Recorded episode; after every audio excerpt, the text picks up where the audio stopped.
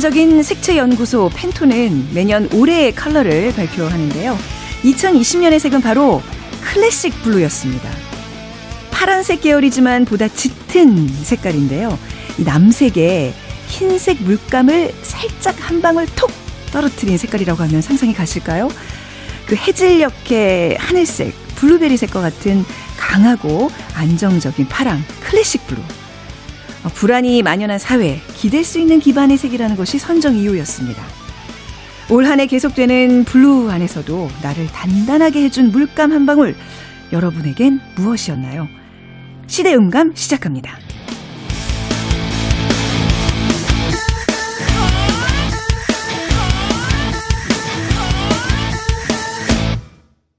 그래도 주말은 온다. 시대를 읽는 음악 감상의 시대 음감. 아, 저는 2주간 자가 격리에 들어간 김태훈 씨를 대신해서 어제부터 시대 음감 진행을 맡고 있는 아나운서 최현정입니다. 어, 매년 연말에 이제 다음해 컬러를 발표하는 팬톤. 어, 우리도 왜 매년 연말이면 뭐 한 해를 대표하는 무슨 사자성어 이런 거 뽑고는 하는데 컬러를 발표하는데 좀 독특하죠? 자, 2019년 말 팬톤이 발표한 2020년의 컬러 Classic Blue. 이게 Classic Blue라는 게요. 그 정치인들이 즐겨 입는 옷 컬러. 그러니까 뭐 믿음과 신뢰를 상징하는 컬러라서 브랜드 로고에 많이 쓰인다고 합니다. 그 KBS 로고도 사실 이 Classic Blue 계열인 것 같아요. 지금 생각해 보니까 맞죠? 예. 그 항상 믿음과 신뢰를 예 저희가 표방하는 공영방송 KBS의 컬러가 바로 이런 겁니다. 네. 근데 이제 올 한해는 파란색의 그 의미보다는 좀 우울하다. 왜 blue하면 좀 우울하다는 그런 의미잖아요. 마치 올해를 예견한 듯한 컬러라는 얘기가 많은데요. 어, 소름이죠. 네.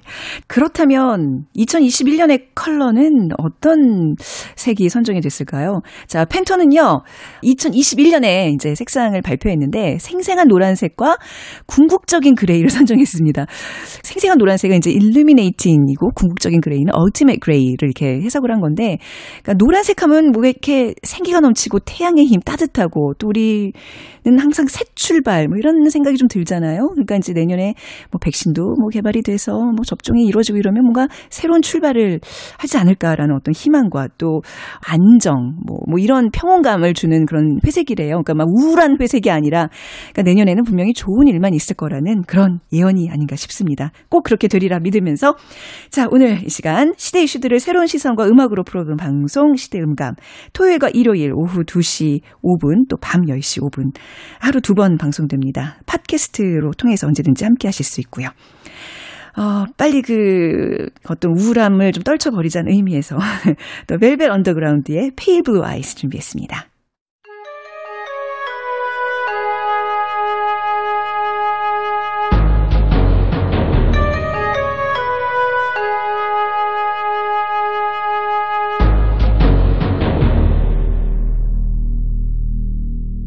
변호사 D의 헌신.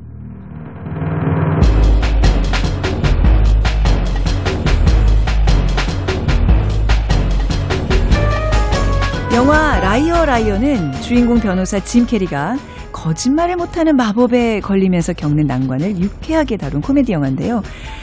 아무리 거짓말을 피할 수 없는 직업이 변호사라고 해도 이분과 거짓말은 참 안 어울릴 것 같다는 생각이 듭니다. 변호사 D의 헌신.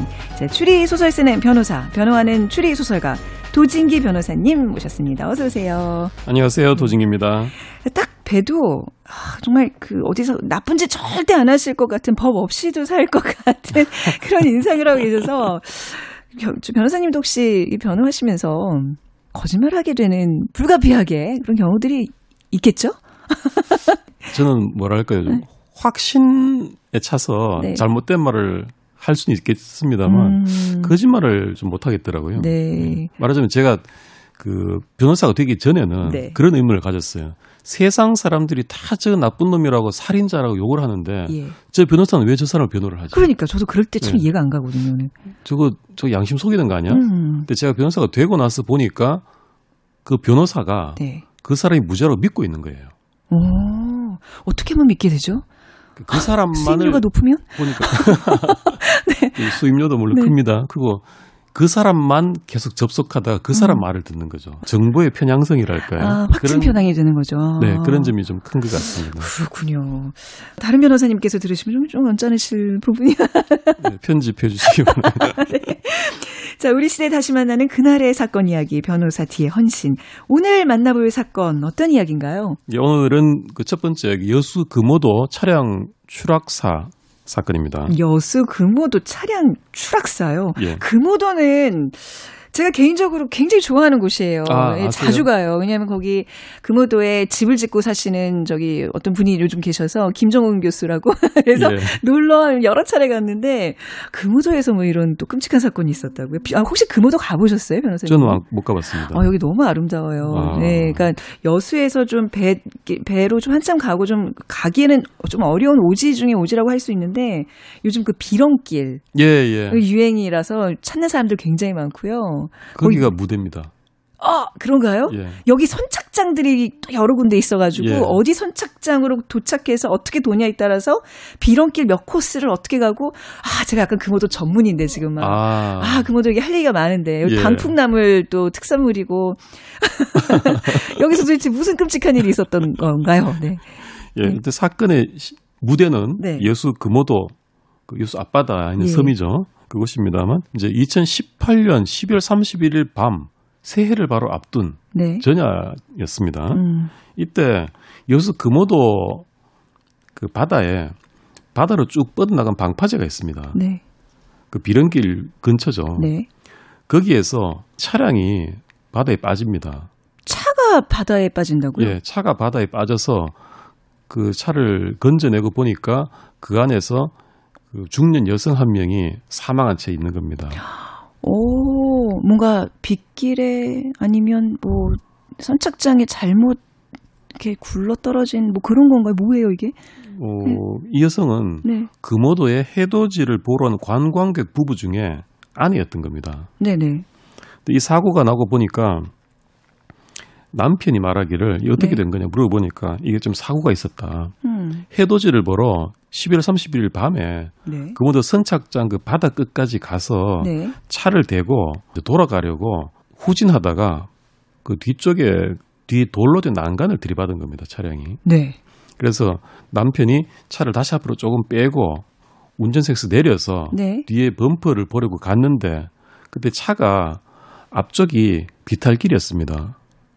오. 뒤쪽은 난간이고 앞쪽은 비탈길이에요. 사이드 브레이크 안 걸어놓고 내렸다니. 네, 그렇죠. 오, 비탈길을 네. 앞으로 바다죠. 어, 그래서 뒤에 범퍼를 보고 있는데 차가 갑자기 앞으로 비탈길을 경사면으로 굴러 내려가면서 바다에 빠져버렸다는 거예요. 오, 부인이 타고 있는데. 예, 이게 남편이 말한 사고 경위였어요. 네, 그 얘기로만 들어보면 정말 사고네요. 네. 네. 근데 이 사건 이후에 열흘 바로 전에 네. 아내 명의로 총 17억 5천만 원의 보험금이 가입돼 있었고 수익자가 남편으로 돼 있다는 사실이 알려진 겁니다. 17억 원의 보험금 요거 냄새가 나네요. 예. 네. 게다가 그밖에 수많은 수상한 정황들이 음. 있어서 네. 결국 경찰은 남편을 아내 살인 혐의로 체포하고 기소를 합니다. 네. 살인죄로. 네. 그래서 법정에서는 이게 과연 검찰의 주장대로 남편이 미리 보험을 가입해 놓고 계획 살인한 것이냐 음. 아니면 남편 말대로 단순한 사고냐. 네. 이것이 쟁점이었던 거죠. 어, 그러니까 지금 보험금 17억 원의 보험금이 다 남편 이름으로 돼 있다는 것도 좀 이상한데. 더더욱 이상했던 것이 처음에는 아내가 어. 그 17억 5천 보험을 가입했을 때 수익자가 말해서 네. 아내가 죽었을 때 보험을 받는 사람이 네. 법정 상속인이었습니다. 그게 보통 남편이지 않나요? 그 부부관계에 있어서는? 이 남편의 자녀가 아닌 네. 자신의 자녀가 둘이 있었어요. 잠깐만 그 이 부분은 그러면 재혼 가정이라는 말씀이신 건가요? 그렇습니다. 아. 이따가 말씀드릴 텐데 결혼한 지가 한 달도 안 된 사람이었어요. 어, 점점 더. 그 법정 상속인이었다가 이 사건 며칠 전에 네. 남편으로 보험 수익자가 바뀌었던 겁니다. 그 네. 그런 점들이 크게 의혹을 드리웠던 거죠. 음. 그래서 1심에서는 이 재판을 한 결과 네. 남편의 유죄다. 어. 이건 계획 살인이다. 네. 라고 판단했습니다. 음. 그래서 그 근거를 보면요. 네네. 첫 번째로 이 남편이 당시에 굉장히 경제적으로 어려, 운 상태였다. 음. 몇년 전에 이혼을 한 상태였고요. 네. 딸 3명을 혼자 양육을 해왔습니다. 음. 그리고 이 사람이 개인 회생 결정을 받아서 굉장히 힘든 상황이었어요. 네. 그 동생한테서 돈을 빌려서 생활비를 쓰고 있었고 이 사건 바로 석 달 전에 보험 설계사로 채용이 돼서 일을 한 겁니다. 지금 그 이유들이 지금 또 더 있어요? 예. 이, 거는 아주 그냥 처음 그 배경에 불과한 거고요. 배경에 불과. 이거보다 예. 더한 뭔가가 있다는 말씀이시죠? 그 앞으로 이어지는 모든 사정들이 네. 네. 이제 재판부가 보기에는 유죄로 어. 가는 어떤 그 의혹이었다는 거죠. 야, 두 번째는 네. 이 만남의 경위입니다. 네. 우선 이 사건 직전에 두 분이 만났는데 남편이 자기 근무하던 직장 근처에 콩나물 국밥집에서 일하던 여성이었어요. 네. 그래서 이 남, 남자가 사실은 그 당시에 사귀던 애인이 있었습니다. 음. 그리고 이 여성도 당시에 남편이 있었는데 약간 별거 중이었고요. 네. 그래서 이 콩나물 국밥집 이모라고 부르던 사람이었는데 친해지면서 음. 사귀게 된 거예요. 네. 그 2018년 9월 무렵부터 사귄 겁니다. 음. 12월에 사건이 일어났던 거고요. 음. 이 만나면서 이 남자가 굉장히 경제력을 많이 과시했습니다. 어, 개인 회생 뭐에 들어갔고 이런 사람이었다면서요. 근데 어떻게 경제력을 과시할 수 있죠? 이 여성과 만나면서 바로 이 차량, 문제의 차량 네. 구입을 해서 네. 타고 다닙니다. 타고 어. 다니면서 내가 내년에 차를 바꾸면 이 차 당신 줄게. 음. 라고 한 겁니다. 그야말로 여자한테 잘 보이려고. 예, 네. 굉장히 좀 허세를 떨면서 네. 어, 그런 걸 굉장히 능하게 하는 사람이었던 음. 것 같아요. 그러면서 음. 이 남자한테 조금 여자가 뭐랄까 말려 들어갔는지 음. 이 여성이 지인들한테 그랬답니다. 아, 이 남자가 고흥에 땅이 있는데 거기 펜션 지어서 같이 살자고 했다. 네. 기대에 차서 막 말을 했었고요. 그리고 이 여성이 전 남편과의 불화로 어, 그 집에서 나와서 네. 이제 별거를 하려고 할 때 원룸을 얻을 수 있도록 보증금 100만 원하고 월 30만 원을 음. 구해주게 됐습니다. 네. 이런 식으로 경제적 원조도 좀 해줬고요. 음. 그러다 보니까 이 남자의 경제력을 철석까지 믿고 음. 자기도 너무 잘해주더라 이거죠. 네네. 그 빠져들었다는 겁니다. 9월 달에 이렇게 사귀기 시작해서 12월 6일에 이혼 음. 신고를 하고요. 이 여성이 남편이 이혼 신고를 하고 바로 나흘 뒤에 네. 이 남자와 여자가 혼인 신고를 합니다. 음. 그리고 바로 그 다음 날 이 남자는 차량 손해 담보를 다 가입을 하고 네. 이 차량 자체가 동성자 사망 시에 5억의 보험금을 받을 수 있도록 되어 있는 차량이었어요. 예, 예. 그리고 이 보험 수, 명의를 이때 다 바꾸는 겁니다. 어, 속전속결로 뭔가 이혼 후에 마치 계획했는지 모르겠습니다만 네. 모든 거를 지금 다 자기 앞으로 이렇게 끌어들이고 있는 게 네. 보이네요. 네. 혼인 신고 직후에 예. 이 여성 앞으로 그 수억 원의 보험금을 가입시킨 다음에 다 네. 수익자를 자기 명의로 아, 바꿔버린 겁니다. 이때. 네네. 그러면서 이렇게 한 겁니다. 우리 서로 보험 명의를 바꾸자. 이러면서 오. 여성의 보험 수익자를 다 자기로 하면서 자기도 보험이 있었는데 그 보험 수익자는 여성으로 바꿔주는 척 하면서 자기 동생을 해놨어요. 그건 지금 여자 입장에서는 확인을 안 했던 모양이죠. 속은 거죠. 아.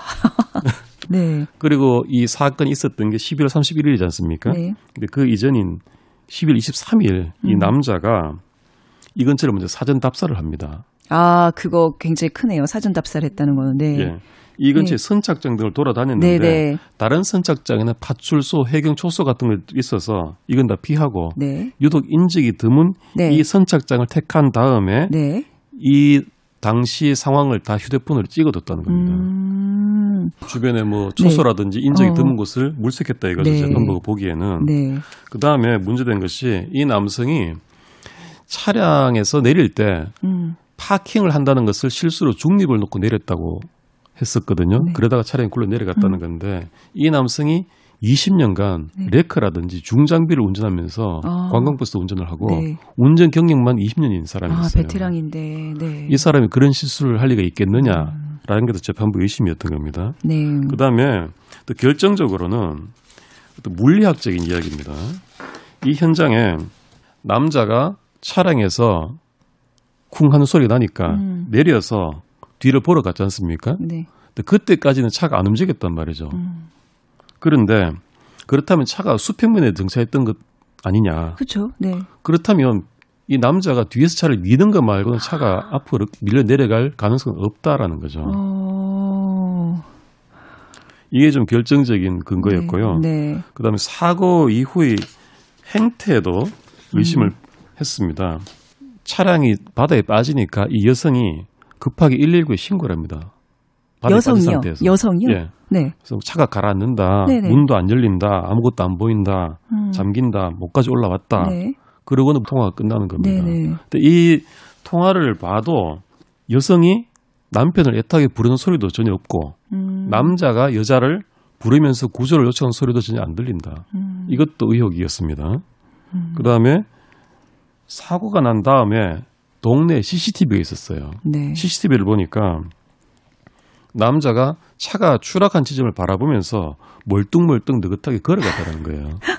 아이고. 걸어가다가 네. 갑자기 어느 시점에서 뛰기 시작했는데 음. 그때 뛰어서 동네 슈퍼로 들어가서 음. 구조 요청을 했다는 겁니다. 음. 이런 점을 봐서도 차가 추락하고 나서도 구조 활동도 제대로 안 했더라. 네. 이런 점들을 의혹의 근거로 들어서 유죄를 인정을 하고 네. 결국 이 남성에게 무기징역을 선고합니다. 어. 그리고 이례적으로 너무나 악성이 높은 사안이기 때문에 네 가석방도 안 된다라는 내용을 판결문에 썼습니다. 네. 어, 굉장히 그, 어디 영화에서나 정말 추리 소설에서나 볼 법한 얘기를 좀 들었는데요. 어 좀, 좀 소름이 끼쳐가지고, 좀 노래 한 곡 좀 듣고, 감성을 좀 추스리고 계속 또 얘기를 나누도록 하겠습니다. 네. 레이첼 야마가타의 Reason Why 함께 들어보시죠. 레이첼 야마가타의 Reason Why 들으셨습니다. 그래서 이제 어떻게 되나요? 얼만큼 형을 살게 되죠, 이 사람은? 그러니까 1심 재판에서는 네. 아까 말씀드린 그런 의혹들을 근거로 이 사람을 유죄로 단정을 하고 네. 무기징역을 선고했습니다. 네. 그래서 이 남성이 항소를 합니다. 네. 항소심에서 반전이 일어납니다. 잠깐만요. 반전이라고요? 예. 대반전이 일어납니다. 지금 정말 몇 가지 이, 이거보다 더한 증거들도 많을 텐데 법정에서 오고 갔던 뭐 반전이 일어날 게 뭐가 있나요? 핵심은 네. 그겁니다.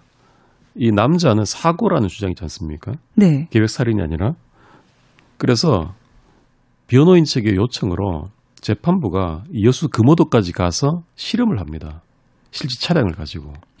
네, 이렇게 미끄러져서 바다에 빠질 수 있는지에 대한 실험이겠죠. 예, 네. 그렇습니다. 오, 네.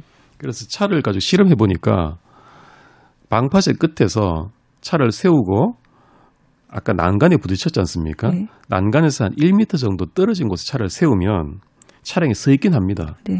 그리고 그 남자가 내려서 그 조수석에 한 명 남지 않습니까? 네. 근데 이 조수석에 있던 사람이 갑자기 상체를 휙 들어 올리니까 차가 그 충격으로 슬슬 밑으로 미끄러져 내려가더라는 겁니다. 아, 네네. 그래서 이 사건도 그랬을 수 있다.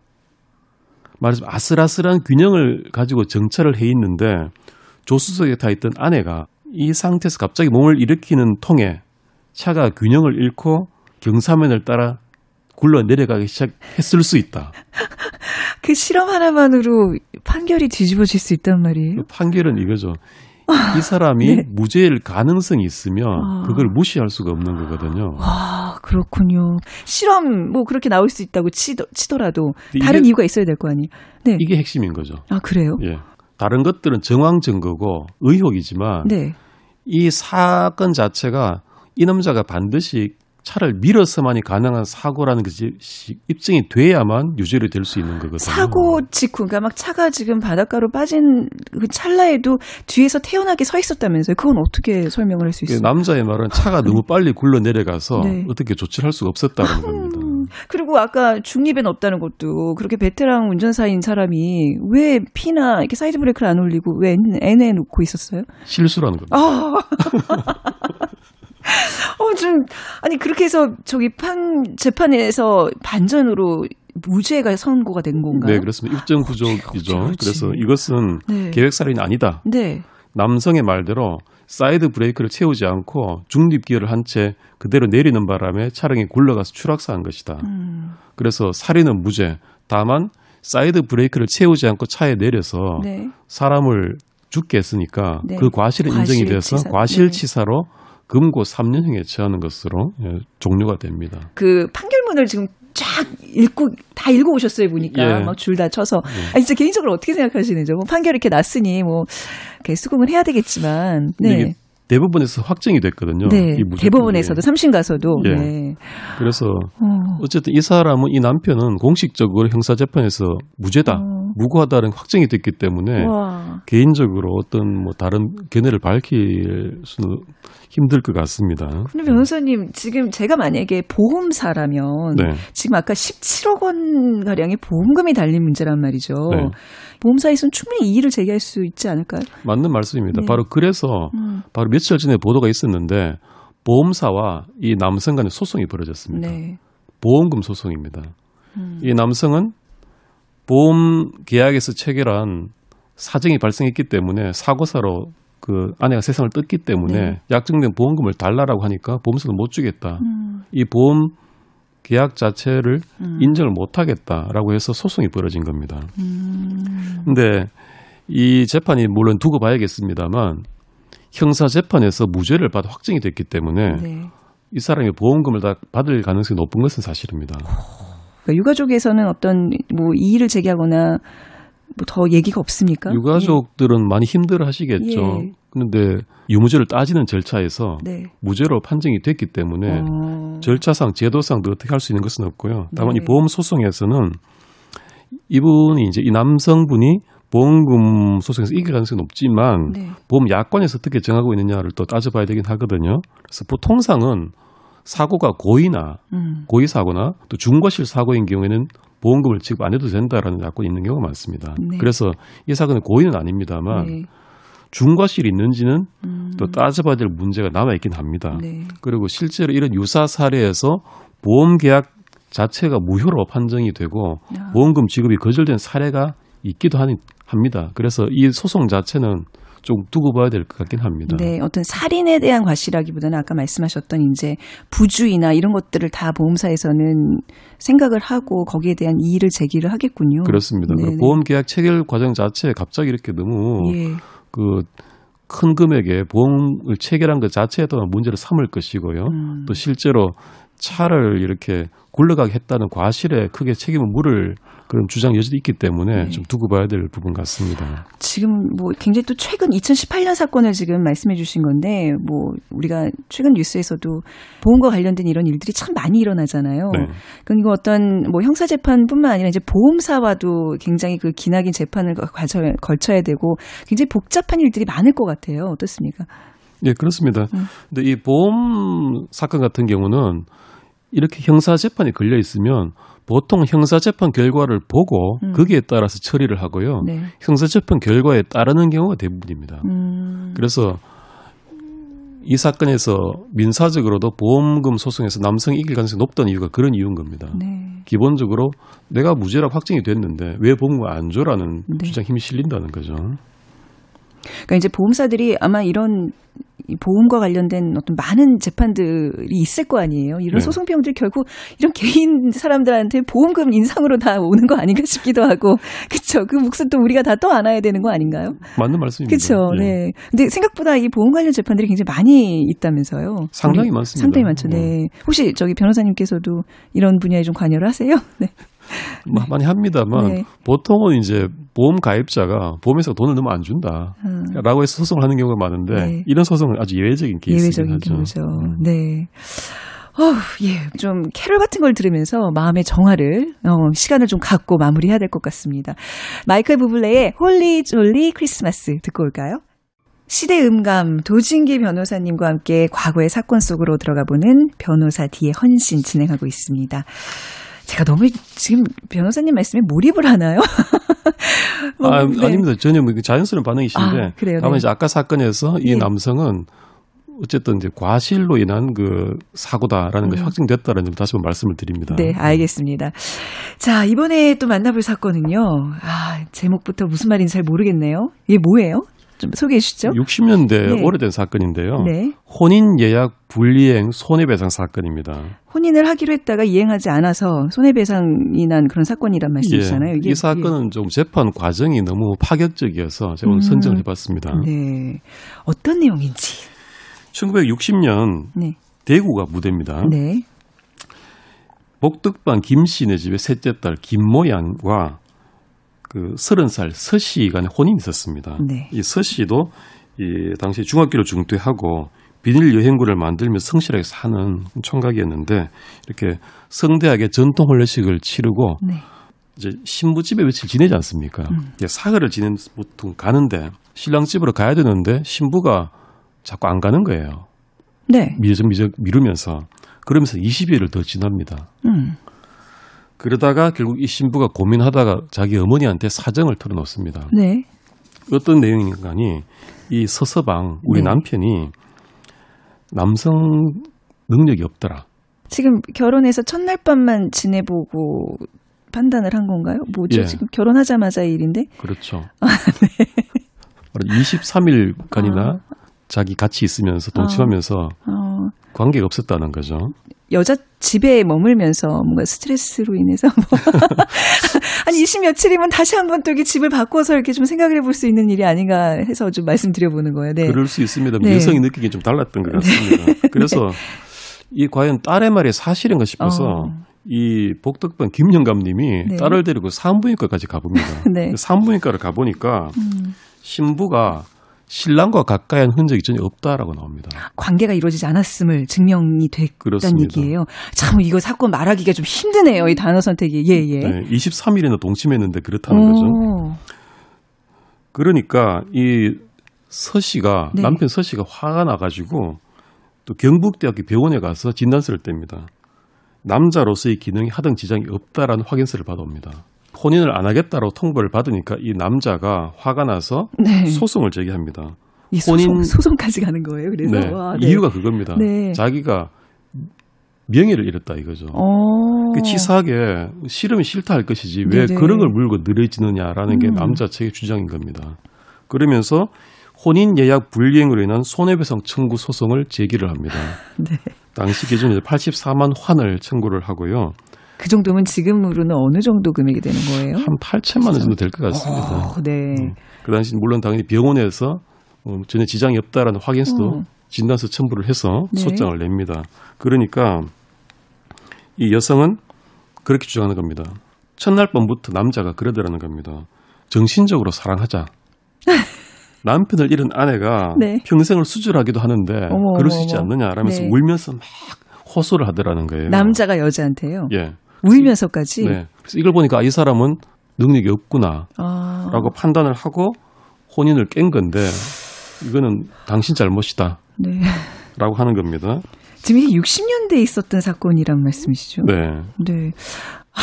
약간 이게 지금 우리나라에서 있었던 사건이고요. 대구라고 아까 그러셨고. 예, 그렇습니다. 좀 더 얘기를 들어보겠습니다. 예, 네. 그 여기서는 기본적으로 남성의 어떤 자존심이 걸려 있는 문제였던 거죠. 돈보다도. 네. 그런데 1심 결과에서는 남자가 이겼습니다.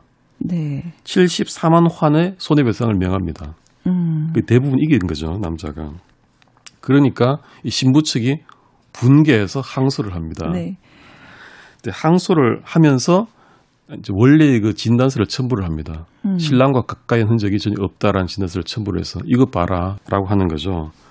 그래서 이 항소심 재판 거 보니까 쌍방에다 의사 진단서가 있지 않습니까? 네. 그러니까 과연 이 남자가 정말 능력이 있는지 없는지를 모르겠는 거예요. 너무 고뇌가 되는 거예요. 어, 왜, 왜 그랬을까요? 뭔가 지금 얘기하시, 얘기해 주신 거 이면에 다른 실체가 있다는 생각이 좀 드는데요?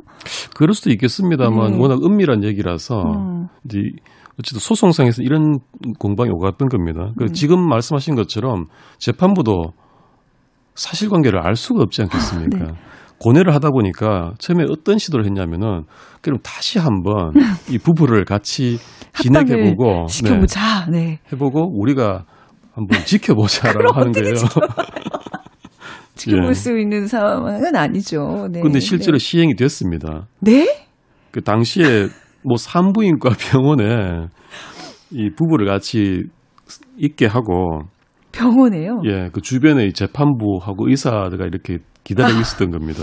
전 아까 전에 그 이제 신혼 그러니까 결혼식 올리고 보통 여성 집에 가서 좀 며칠 머무는 그것 자체도 굉장히 심리적인 압박감이 있어서 예. 그 이해를 약간 했는데 지금 병원에서까지 이렇게 막 관계자들이 다 지켜보는 가운데 이거는 거의 폭력 아닌가요? 그렇지 않으면 그런 사회인 것 같습니다. 그래서 결국 여기서 확인이 안 됐거든요. 네. 그래서 남자 입장에서 좀 더 힘들겠죠. 네. 가능하다 하더라도. 그래서 이게 실패한 겁니다. 네. 결론을 내는데. 음. 그래서 재판부 고심하다가 이번에 정말 극약 처방이랄까 그 선택을 하고 맙니다. 극약 처방이라 하면 네. 도대체 어떤 이 남자와 또 다른 제3의 여자와의 합방을 시도한 겁니다. 그러니까 둘 명예에서 벗어나게끔 하기 위해 진짜 온갖 방법을 다 쓰는 거네요. 근데 네. 이게 과연 최선인가요? 이거는 더욱더 그 둘 부부 관계를 회복하지 못하게 하는 요인들이 될 텐데 말이죠. 그렇죠. 그래서 좀 문제가 된 거죠. 어. 그래서 이 김모라고 28살 먹은 여인과 네. 같이 제2차 감정의 명목으로 그런 시도를 했습니다. 근데 이 감정을 시도했는데 음. 여기서 문제가 된 게 이 여성이 성매매 여성이다라는 소문이 난 겁니다. 아. 그래서 법원이 성매매 여성을 동원해서 음. 감정을 했다는 소문이 나고 이건 너무 비인도적이다라고 비판이 들끓었던 겁니다. 그래서 이렇게 소문이 나니까 과연 이 여성이 정말 이 김모 여인이 성매매 여성이냐 아니냐가 또 문제가 돼버린 거예요. 음. 그래서 판사는 아니 이런 방식은 실제로 전례가 있다라고 주장을 했어요. 근데 실제로 있는지 모르겠습니다만 네. 그 이전 사실 들어본 적이 없거든요. 음. 그리고 자기는 대구에 처음 전근에 와서 네. 몰랐다 이런 식으로 네. 좀 변명을 합니다. 음. 그래서 결국은 대부분 행정처에서까지 조사가 나왔는데 이렇게 결론을 내립니다. 네. 이 업소녀는 아니고 성매매 업을 한 여성은 아니고 이 남편 서 씨와 광 평소에 관계가 있던 또 과부였다. 라고 결과를 발표를 하고 이 상대방이 대구시 무의탁자 보호소에 있던 여성이다. 네. 이렇게 결과를 발표합니다. 음. 그리고 이 당시 대부분제까지 나서서 재판부가 원픽의 주장에 약간 흥분한 것 같다. 이렇게 또 발언도 하고요. 그러니까 지금 재판부에서도 지금 딱 그 말씀이 맞는 것 같아요. 이게 뭔가 어떻게 이걸 해결해 하면서 다 이성을 좀 잃은 것 같아요. 네, 이성 네. 잃어, 잃은 거죠. 완전 잃은 거, 잃어버린 거죠. 그래서 지금 또 어떻게 진행이 되나요? 그래서 와. 그 이제 다른 쪽으로 네. 쟁점이 가버렸지 않습니까? 네네. 여성이 성명 여성이냐 예. 아니냐. 근데 그 행정치의 부정에도 불구하고 그 뒤에 확인된 사실이 이 여성이 대구시 무의탁 여성 보호소에 있던 건 맞는데 음. 거기에 비치된 성매매 여성 장부가 있는데 음. 거기에 등재된 여성이 있어요. 아. 그러니까 맞았던 거죠. 네.